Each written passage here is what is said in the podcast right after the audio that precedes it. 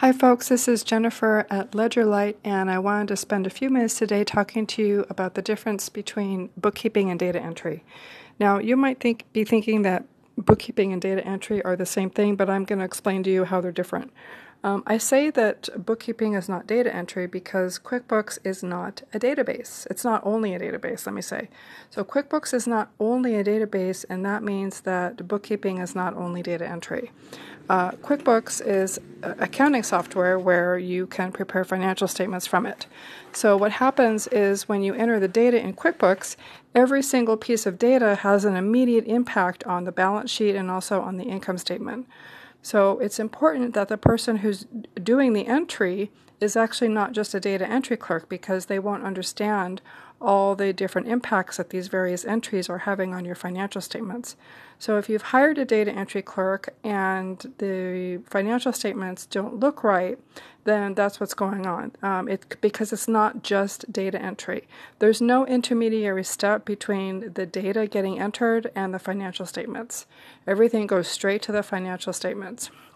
Now, I wish that QuickBooks had inserted an, an intermediary step so that you could you, know, you could just kind of get all the data in there and then make some adjustments to it before uh, everything hit the financial statements, but that's not the case.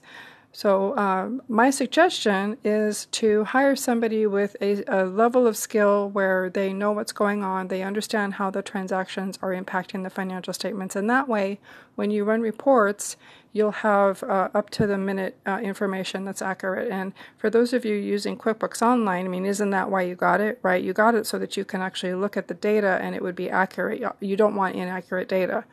Uh, but if you're having somebody who's purely at a data entry level skill set, they're not going to be able to deliver that uh, that type of information to you. Now, if you have somebody like that and you like them and they like bookkeeping, they like accounting, well, then maybe have them take a course. You know, there's a there's courses on Coursera.com. There's other online learning platforms. There's community college. I mean, there's a lot of different ways where they can learn about accounting principles such as debits, credits, chart of accounts, balance sheet, income statement, how all of that works together.